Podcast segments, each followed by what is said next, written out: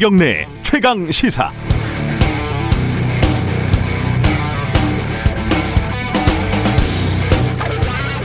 제가 일주일에 한 번 테니스 수업을 받는데 거기서 온 문자들이 이렇습니다. 지난해 12월 7일 날 온 문자인데요. 정부 방침대로 3주간 클럽을 쉬어야 합니다. 아쉽지만 안전을 위해서 잠시 쉬시고 건강하게 뵙기를 희망합니다. 그리고 3주가 흐르고 12월 28일, 29일 오픈 예정이 1월 3일로 변경되었음을 알려드립니다. 모두들 힘내시고 빨리 뵙기를 희망합니다. 그리고 1월 2일, 아쉽게도 집합금지 명령이 1월 17일까지로 연장됐습니다. 모두가 힘내시면 좋겠습니다. 이 글자 사이사이 행간에 아쉬움과 안타까움, 그리고 어렵게 지어짜낸 희망이 읽히죠. 저도 어딜 가지도 못하고 운동도 못해서 답답합니다만 먹고 사는 문제, 생존의 문제에 비할 수는 없겠죠. 새해 첫날에는 대구에서 헬스장을 운영하던 사장님이 업장에서 사망한 채로 발견됐다고 하죠. 주말에 전체 확진자 숫자는 다소 줄었지만 3차 유행은 좀처럼 잡히지 않고 있는 상황입니다. 동부구치소에는 확진자가 1,000명이 넘었습니다.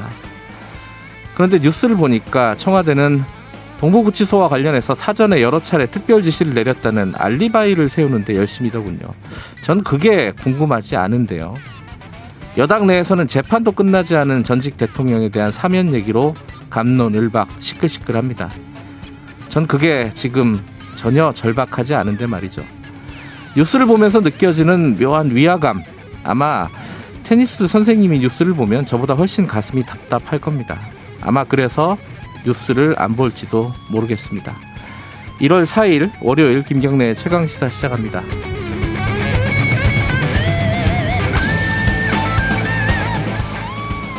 김경래 최강시사는 유튜브 라이브 열려 있습니다. 실시간 방송 보실 수 있고요. 샵 9730으로 문자 기다립니다. 짧은 건 50원, 긴 건 100원이고요. 스마트폰 콩 이용하시면 무료로 참여하실 수 있습니다.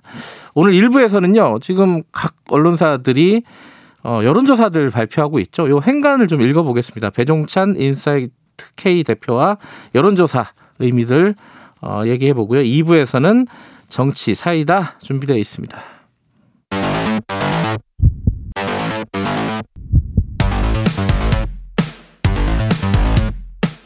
오늘 아침 가장 뜨거운 뉴스 언박싱.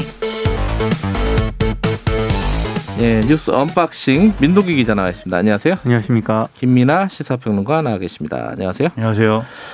다들 새해 복 많이 받으시기 바랍니다. 네, 새해 복 많이 받으십시오. 지금 1월 4일인데 2021년이 한 달이 지난 것 같아요. 아, 그렇습니까? 아직 안 온 것 같아요. 아직 안 온 것 같아요? 네, 아직도 2020년인 것 같고 계속 말실수를 하고 있어요. 내년에 재보선이 있는데 내년이 되면 백신 접종을 계속 말실수를 하고 있고 상상을 해봅니다. 새해이기 때문에 이게 빨리 코로나19가 어느 날 갑자기 자고 일어났는데 갑자기 확 없어져서 그런 꿈이 있죠. 네. 내가 밥도 마음대로 먹고 내 마음껏 할 수 있으면 얼마나 좋을까. 네, 이런 생각을 하면 기분이 좋아지지만 다시 눈을 돌리면 이렇게 좀 암울한 현실이 좀 슬프네요. 2020년이 꿈이었으면 좋겠다 이런 생각도 들고, 하지만 그렇지는 않고요. 빨리 좀 깼으면 좋겠습니다. 꿈이면. 꿈이 아닙니다. 자, 그 얘기를 해야겠네요. 지금 거리두기를 계속 연장한다는 건데 구체적인 내용이 좀 복잡합니다. 이게 이제 3단계는 가지 않겠다는 거고, 또 이제 5인 이상 모임은 전국적으로 확대하겠다는 거고, 이 정리를 좀 해야 될 것 같아요. 민동기 기자가 좀 정리를 해주시죠. 그러니까 5인 이상 사적 모임 금지 조치는 수도권에만 적용이 됐는데요. 예. 오늘 0시부터는 전국으로 확대가 됩니다. 그리고 지금 수도권 2.5단계, 비수도권 2단계 거리두기는 17일까지 유지가 되는 거고요. 동창회, 회식, 집들이, 돌잔치 모두 못합니다 이제. 그리고 주소지가 다른 직계가족이 모이는 5명 이상 제사 있지 않습니까? 네. 이거도 허용되지 않습니다. 방금 말씀하신 테니스는 물론이고요. 조기축구, 등산, 골프와 같은 실외 운동에도 적용되는 그런 조치입니다. 비수도권에서도요. 이제는 아파트 내 편의시설이라든가 주민센터 문화교육 강좌 운영이 중단이 되고요. 수도권에서는 밀폐형 야외 스크린 골프장에서도 집합이 금지가 됩니다. 테니스도 못 치는군요. 예. 밖에 실외 스포츠도 5인 이상은 이제 금지가 됩니다.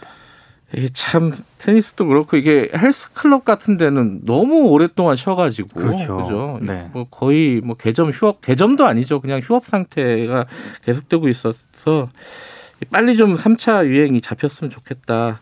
그런데 지금 확진자 수나 이런 걸 보면은 어떻습니까? 어제는 보니까 600명대로 떨어졌던데, 그죠?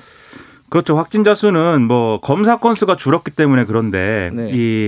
1월 1일부터 해서 검사 건수는 계속 줄었기 때문에 신규 확진자가 이제 657명이었거든요. 네. 그렇지만 이제 지금 말씀드렸듯이 검사 건수가 줄은 영향이 있다는 걸 감안해야겠고요. 다만 네.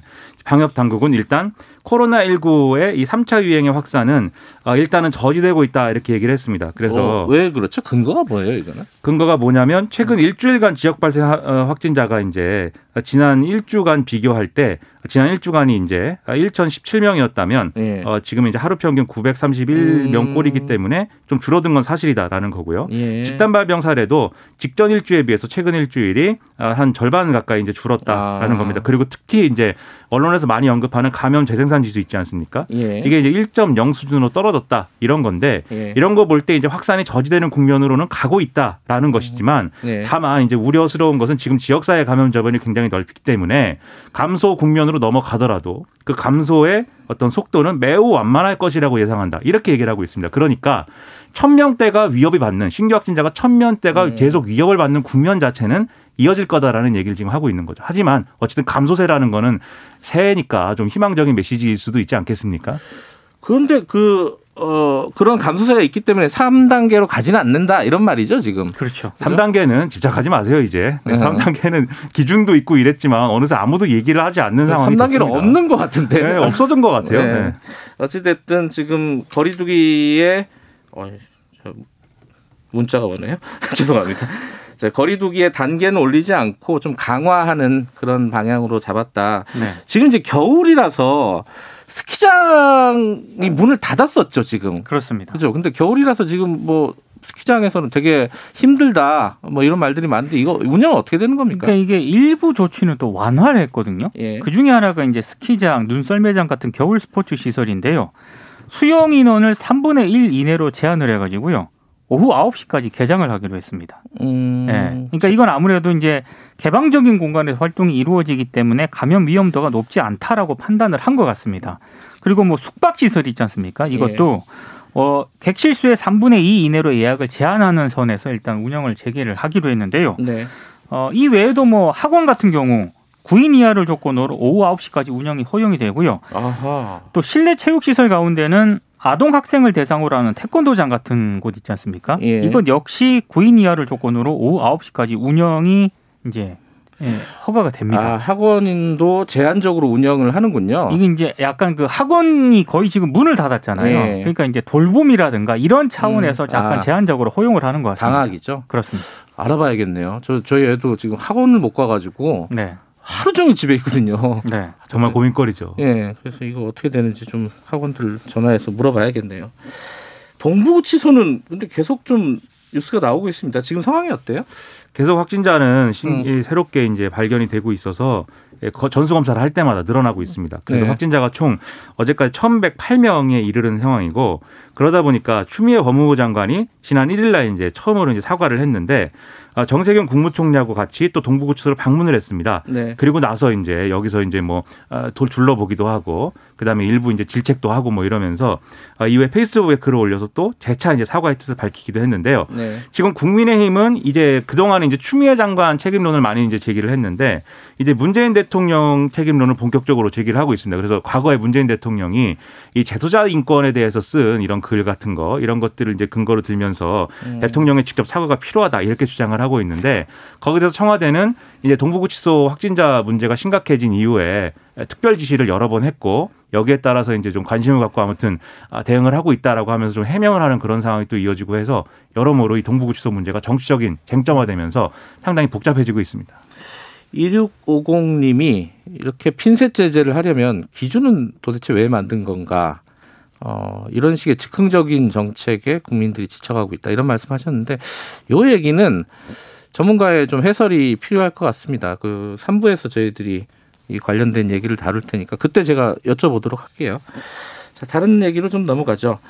아까 제가 오프닝에서도 말씀을 드렸었는데 사면론이 새 벽도부터 좀 시끌시끌했어요. 아, 시끌시끌한 건가요 지금도? 궁금하지 않다고 하셔가지고 이거 해야 되나? 아니, 저만 궁금하지 않지 궁금하신 분들도 꽤 있을 겁니다. 지금 이낙연 대표가 제기를 했다가 그 뒤에 상황이 좀 복잡하게 흘러가는 것 같아요. 어떻게 지금 진행이 되고 있습니까? 민주당이 어제 국회에서 비공개로 최고위원 간담회를 열었거든요. 그러니까 워낙에 그 사면론에 대해서 이런저런 말들이 많다 보니까 이제 논의를 해야겠다라고 판단을 한 것 같습니다. 그런데 일단 당원하고 지지층들의 거센 반발이 이어졌고요. 약간 한 발 물러서는 그런 모양새입니다. 일단 그 민주당은 전직 대통령 이명박 박근혜 씨 사면 문제에 대해서 국민 공감대하고 당사자 반성이 중요하다. 국민과 당원들 의견에 따르겠다라는 입장을 내놨는데요. 요거는 한 발 좀 물러선 그런 입장으로 좀 해석이 되고 있습니다. 근데 이게 이제 아까 제가 의아했던 거는 다들 그럴 거예요. 왜 지금 이 얘기가 나오는 거지? 뭐 이 얘기일 거예요. 그거 어떻게들 다들 보고 있습니까? 해석이 분분합니다. 분분하죠. 예. 그래서 한 세 가지 정도 정리할 수 있겠는데 첫 번째는 이낙연 대표가 뭐 대권 주자로서 이제 자기 정치를 올해부터 시작하는 것이다. 근데 그동안 이제 이낙연 리더십이라는 거는 뭐 이재명 지사처럼 뭐 특정한 이슈를 가지고 치고 나간다든지 이런 게 아니고 상황을 뭔가 정리하고 뭔가 하여튼 통합을 모색하고 뭐 이런 거지 않습니까?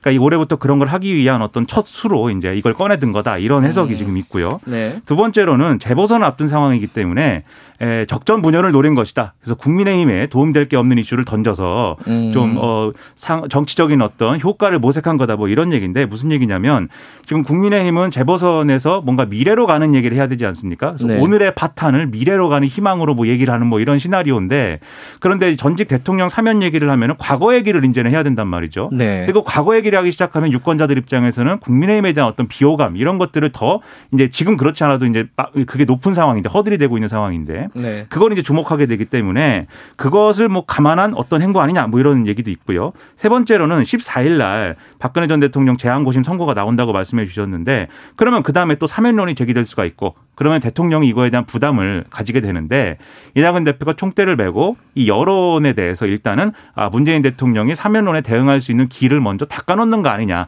즉 부담을 나눠지겠다는 거 아니냐. 이런 세 가지 정도의 해석이 지금 나오고 있는 상황입니다.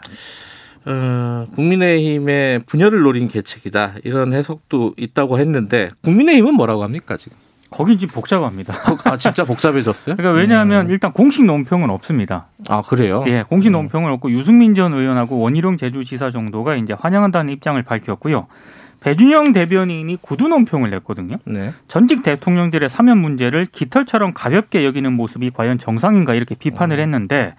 내부적으로는 지금 김민아 평론가가 얘기한 것처럼 굉장히 조심스럽습니다. 왜냐하면 지금 지지율 상승세고요. 네. 중도로 외연을 확장해 나가는 그런 시점인데 이 문제는 이 전직 대통령 사면 문제는 중도층이 굉장히 싫어하는 그런 이슈거든요. 그러니까 자칫 잘못하게 이 문제에 섣불리 뛰어들었다가 굉장히 좀 낭패를 볼 수 있기 때문에 굉장히 조심스럽게 접근을 하고 있습니다. 그 남이 이유 없이 나한테 잘해주면 의심을 하게 되잖아요. 저거 의도가 뭘까? 그래서 사실 선거를 앞둔 계략이다라는 건 사실 야당에서 이제 많이 평가를 하는 그런 부분인데 이게 어쨌든 이런 여러 가지 효과나 의도 이런 걸 다 떠나서 뭐 부적절하다 이런 얘기가 나올 수밖에 없는 게 과거의 전직 대통령 사면이라는 것은 어쨌든 그들이 죄를 지었지만 뭔가 그 현대사의 굴곡과 아픔 뭐 이런 거와 연관이 있는 얘기였습니다. 그게. 근데 이명박 박근혜 전 대통령 사면의 경우에는 사실은 개인 차원의 어떤 부정부패의 문제였거나 또는 국정농단이라고 하는 이런 어떤 시스템을 완전히 이제 허물어버린 문제였기 때문에 이게 과거와 같은 방식으로 사면을 그냥 할 수가 있는 거냐의 의문이 지금 있는 거거든요. 그런 점에서 이게 뭐 여러 가지 효과를 일으킬 수 있는 뭐 절묘한 한 수다라기보다는 지금으로서는 좀 악수가 될 가능성이 높아 보입니다. 근데 김종인 위원장이 이 공식적으로 사과하지 않았습니까? 두 전직 대통령 과오에 대해서. 예. 근데 이런 상황에서 만약에 사면론이 불거지게 되면은 사과의 진정성도 지금 문제가 될 수 있거든요. 여러 가지로 좀 복잡합니다. 당연히 뭐 청와대는 뭐 여기에 대한 입장을 밝히지 않고 있는 상황인 거고 다른 얘기 좀 해보죠. 아, 이 뉴스가 오늘 신문에서 봤을 때 저도 아 진짜 이렇게 되는구나 싶었어요. 인구가 실제로 줄어들었다고요. 이게 뭐 처음이라면서요? 이게 이제 지난해 국내 주민등록 인구가 사상 처음 감소했다 뭐 이런 얘기인 건데요. 이른바 이제 출생자가 사망자보다 적어서 인구가 감소하는 데드크로스 현상이 본격화한 거다. 이런 얘기인 것이죠. 예. 그래서 역대 최저를 기록한 지난해 출생자는 이제 27만 6천 명인데 사망자 수가 30만 8천 명이었기 때문에 상당히 이제 문제다라는 거고 또 국내 합계 출산율도 처음으로 2018년 세계에서 처음으로 1명 아래를 진입한 뒤에 계속 낮아지고 있는 이런 상황들이 확인되고 있고 이 속도가 예상보다 훨씬 빠르다라는 얘기입니다. 거기에다 노령화가 이제 급격히 진행되고 있어서 이 60대 이상 인구도 계속 늘고 있는 상황인데 이런 상황들 즉 이런 상황들에 더해서 또 하나 이제 주목할 만한 대목이 세대수는 또 매년 늘고 있는 상황이라는 거거든요. 왜 인구가 주는데 세대수가 느느냐? 그건 1, 2인 가구가 늘고 있어서다라는 얘기인데 즉 우리가 과거와 이제 훨씬 여러모로 다른 이 지금의 어떤 인구 구조 그리고 생활 양상 이런 것들에 직면한 상황이기 때문에 여러 가지 제도나 이런 것에서의 큰 변화가 불가피하다 이런 진단이 이럴 근거로 해서 이제 나오고 있는 상황입니다. 출산 문제가 이게 심각하다 얘기했는데 실제로 숫자가 줄었다는 그렇죠. 얘기를 들으니까 야 이게 현실이구나. 이 추세는 더 이제 앞으로 이어질 겁니다. 이게 앞으로 이제 정책도 논쟁점이 될 건데 예. 보수적 시각에서는 생산 위축이 불가피하고 복지 부담이 커지기 때문에 재정 절벽이 예상된다. 그러니까 앞으로 허리띠를 졸라매자 이렇게 이제 논리가 갈 거고요. 진보적인 시각에서는 복지 확대가 불가피한 상황을 지금 보여주고 있기 때문에 보편적 증세나 이런 것들이 필요하다 이런 부분으로 갈 거여서 정책적 논쟁을 이 프로그램에서도 준비해야 됩니다. 알겠습니다. 준비하겠습니다. 자, 여기까지 듣죠. 1월 4일. 오늘 뭐 사실상 뭐 첫날 새해 첫날인데 두 분 고생하셨습니다. 앞으로도 잘 부탁드리겠습니다. 고맙습니다. 민동기 기자 그리고 김민아 시사평론가였습니다. 지금 시각은 7시 36분입니다.